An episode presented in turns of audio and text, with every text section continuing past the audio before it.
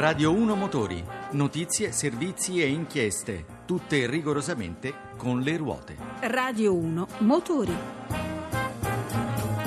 Buongiorno da Pietro Plastina, puntata densa di notizie e curiosità. Quella di oggi parleremo di Mitsubishi con l'ultimo Outlander ibrido, dell'ultima novità in casa Piaggio per quanto riguarda le due ruote, della sfida di Marchionne sui brand di lusso tricolori. E poi, come sempre, vi aggiorniamo tra poco con le ultime novità dall'universo appunto dei motori. Dunque la nuova Mitsubishi Outlander che arriva sul nostro mercato a poco meno di 45.000 euro, un'auto tecnologicamente rivoluzionaria che cambia il concetto di ibrida. Il nostro Vittorio Argento è andato a vedere com'è e come va. Come sempre pochi numeri perché quelli li troverete sul sito della casa della Mitsubishi, ma tante sensazioni di prima mano. La prima cosa che si nota di questo Mitsubishi Outlander è la sua sigla particolare Plug-in Hybrid Electric Vehicle, PHEV. In questa sigla è racchiuso tutto il contenuto tecnologico di questa macchina. È una plug-in ibrida, ovviamente con motore elettrico e con eh, motore termico, anzi, per essere più precisi, con motori elettrici. E tra poco vedremo che cosa significa il fatto di avere più motori a disposizione. La linea è una linea classica, la linea classica di un crossover pulita, ben costruita, ben disegnata, ben raccordata. È sicuramente una bella macchina da vedere. Facciamoci un'idea più precisa di come è fatta dentro, cioè di come ci si trova all'interno. L'interno è accogliente, c'è tutto quello che ci deve essere e soprattutto è distribuito con qualità semplice, senza fronzoli particolari, Strumentazione completa, anche il touchscreen centrale ben incorporato all'interno della, della plancia. Naturalmente quello che si nota sono i comandi che sono specifici di questa macchina. Ci riferiamo a questo cambio che è più un joystick che non un cambio, ai pulsanti per la ricarica della vettura, ci sono anche i paddle, paddle che sembrano quelli per cambiare le marce, in realtà sono quelli che graduano l'intervento del freno in rilascio che ricarica ovviamente eh, le batterie. Per quanto riguarda gli spazi è decisamente una macchina eh, pratica, ci si trova bene, proviamo a sederci anche sui posti posteriori che dà un'idea eh, migliore. Dietro lo spazio è notevole, considerando anche che il sedile anteriore è stato spostato abbastanza indietro, quindi una macchina accogliente. Prima valutazione assolutamente positiva. Ma adesso sentiamo come va su strada la Mitsubishi Outlander. Ancora Vittorio Argento. È una macchina, come dicevamo, diversa dalle altre, perché ha una trazione ibrida, ma in una maniera eh, estremamente sofisticata, cioè noi abbiamo una quattro ruote motrici dove davanti c'è un motore termico, c'è anche un motore elettrico, dietro c'è un motore elettrico, per cui la trazione integrale è garantita da un motore elettrico, ma bastasse questo per dire che è eh, tecnologicamente molto sofisticata. Il motore è un 2 litri a benzina, la trazione anteriore è ottenuta con i normali semiassi naturalmente, ma c'è anche, come dicevamo, il motore elettrico. Adesso la mettiamo in moto, pedale del freno, la macchina è pronta a partire, è come se l'avessimo messa in moto, di fatto è in moto, anche se non si sente nulla. Via il freno a mano, ci stiamo muovendo. L'idea sarebbe quella di far sentire la macchina che si muove e non si sente assolutamente nulla perché si sta muovendo esclusivamente con il motore elettrico. Va naturalmente detto che non siamo nelle condizioni di fare un test vero e proprio, perché il test implicherebbe una prova per un numero elevato di chilometri in tutte le condizioni. Questa è una prima presa di contatto. In questo momento ci stiamo muovendo esclusivamente con la trazione elettrica. Dicevamo della elaborata tecnologia di questa vettura, abbiamo già detto di come è strutturata la trazione integrale, interessante è anche la modalità di trazione, ce ne sono ben tre solo, elettrica, elettrica con il motore a benzina che ricarica le batterie e interviene in caso di richiesta di prestazioni, motori a benzina e motori elettrici insieme. In questa maniera si risolve la principale criticità delle vetture di questo genere. Quale? Ascoltiamo ancora. Uno dei problemi è l'ansia da esaurimento batterie che angoscia tutti coloro che si orientano verso le vetture elettriche, totalmente elettriche, ma anche buona parte di quelle ibride. Qui che cosa succede? La macchina, lo dice il nome plug-in, può essere caricata tranquillamente attaccandola alla rete eh, di casa. Può essere collegata a quelle colonnine che eh, auspicabilmente saranno diffuse su tutto il territorio nazionale e che consente tempi di ricarica molto brevi, per arrivare all'80% dell'ordine della mezz'ora, mentre per quelle di casa ci vogliono alcune ore, si viene a 5 ore per arrivare alla carica della batteria, ma c'è un'altra modalità, quella per cui in movimento le batterie vengono caricate dal motore. C'è un'ulteriore possibilità, a macchina ferma, caricare le batterie utilizzando il motore della macchina. In altre parole, questo cosa significa? Che questo è un tipo di vettura ibrida per la quale non esiste il rischio di rimanere fermi, perché la benzina chiaramente la prendiamo dal distributore. La corrente, dopo averla caricata, per esempio da una colonnina o a casa, viene fornita dal motore a benzina laddove fosse necessario. Il test è stato molto breve, quindi non è possibile sbilanciarsi più di tanto, però la sensazione che si ha è di una macchina estremamente precisa, teniamo conto che è un crossover, però la sensazione è una macchina ovviamente silenziosa, mh, ci riferiamo alla silenziosità di rotolamento, quella del motore quando si va elettrici francamente è zero. Una macchina comunque diciamo precisa nella guida, comoda, niente da dire da questo punto di vista, anche la frenata si è dimostrata perfettamente all'altezza.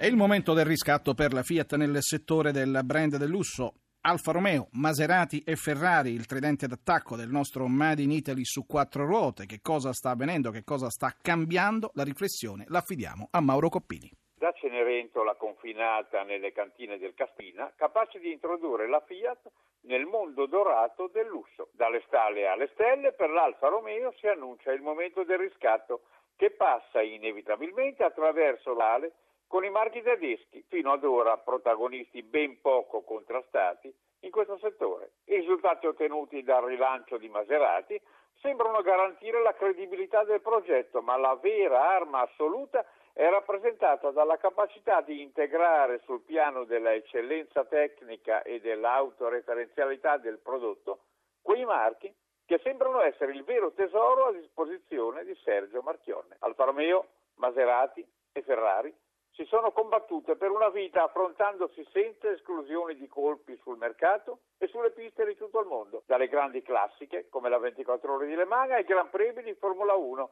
storie di agonismo spinto fino alle estreme conseguenze, storie di uomini contro, in pista e in officina ma anche emblema di un Made in Italy che hanno contribuito ad imporre al mondo intero. Il risultato? Un accumulo di immagini ed esperienze ineguagliabile, frutto di una evoluzione della specie stimolata dalla competizione, intesa come una lotta per la sopravvivenza. La migliore e più credibile garanzia della conservazione di quelle singole identità che nel loro insieme concorrono a definire il DNA una razza padrona. Non si tratta di trasferire componenti da un marchio all'altro, ma di mettere in comune metodi di lavoro e fantasia creativa per consolidare una vera e propria coscienza collettiva. Solo la condivisione degli obiettivi attraverso la sinergia tra tre marchi così prestigiosi, non compattati artificiosamente da un'operazione di marketing ma accomunati da una storia condivisa nei tempi e nei modi,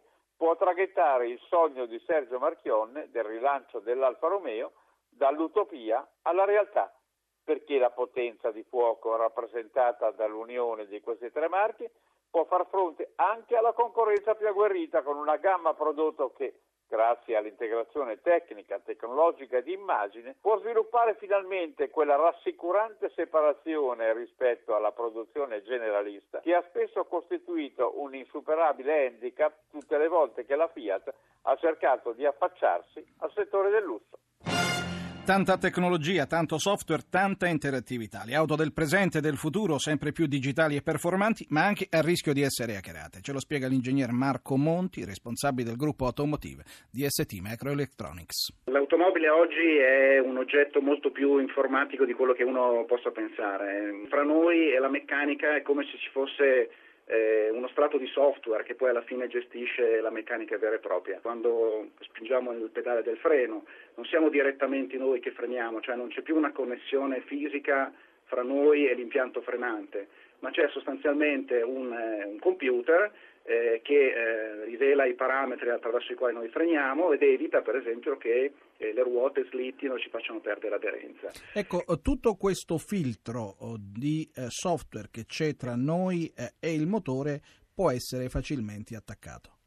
Sì, eh, facilmente no, ma indubbiamente eh, di fatto è come sul computer nostro di casa in cui eh, cambiando i parametri del software chiaramente si riesce a cambiare il comportamento per esempio del freno o per esempio dell'acceleratore. I software delle automobili moderne hanno già dei firewall in grado di poter fronteggiare eventuali attacchi? Di fatto oggi, eh, tranne in pochissimi casi, non esiste una vera e propria protezione che fa in modo che un eventuale pirata informatico possa in qualche modo introdursi nella nostra autovettura e eh, cambiarne i parametri. Sarà possibile eh, avere degli antivirus dedicati alle autovetture?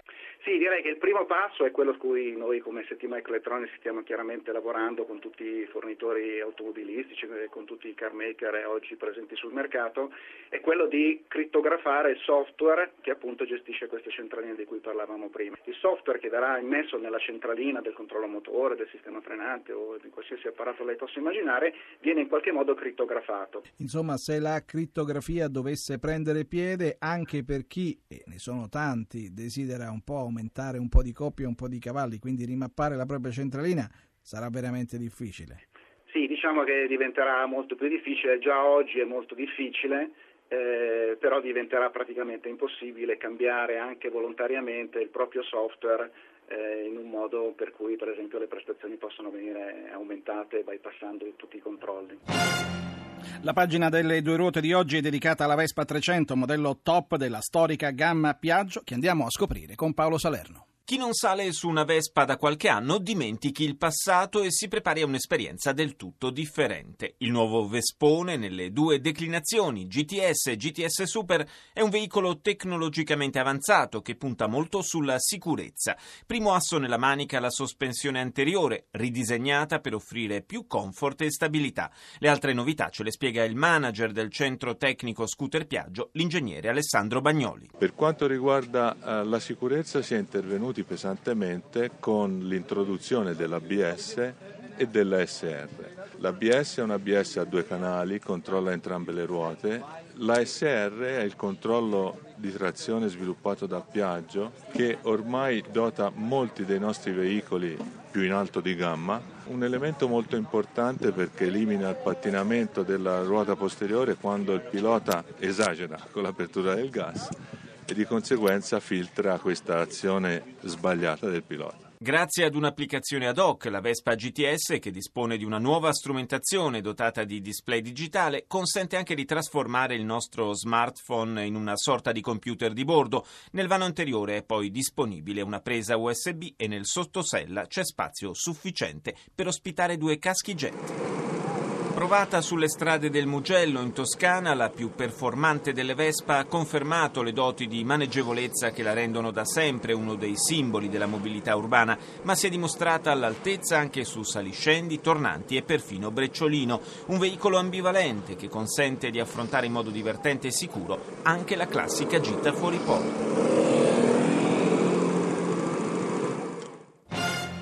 E per finire Francesco Parente con le ultime novità dal mondo dei motori. In concomitanza con il ritorno alla 24 ore di Le Mans con la 919 Hybrid, la Porsche ha presentato la 911 Carrera S Martini Racing Edition, versione a tiratura limitata che celebra la storica collaborazione tra i due marchi nel mondo delle competizioni. La casa di Stoccarda realizzerà soltanto 80 esemplari della vettura che saranno commercializzati in Europa. Il prezzo base dei soli tre esemplari riservati al mercato italiano è di circa 145.200 euro. La Mini ha presentato due nuovi propulsori. Si tratta del 3 cilindri di 1,2 litri a benzina della One First e del 2 litri diesel a 4 cilindri della Cooper SD. La nuova versione a benzina eroga 75 cavalli e 150 Nm di coppia, mentre il 2 litri a gasolio da 175 cavalli è il diesel più potente che sia mai stato installato in una Mini. La prossima generazione della Mazda 2 porterà al debutto il nuovo 1500 cm3 Sky Active D, nuova unità a gasolio e sorella minore del 2,2 litri già disponibile su vari modelli del marchio. Analogamente al motore di cubatura maggiore, anche il prossimo litro e mezzo sarà caratterizzato da tratti tecnici molto interessanti come il basso rapporto di compressione e il processo di combustione particolarmente efficiente. Questo nuovo propulsore erogherà 105 cavalli e 250 Nm di coppia. Ed ora un po' di numeri. Le vendite del gruppo BMW sono cresciute del 6,8% nel mese di maggio, raggiungendo quota 177.741 unità. Il nuovo record ha portato il totale delle immatricolazioni da inizio anno a un più 7,4%. Ottima in particolare la performance della Casa di Monaco che ha fatto segnare un più 10%.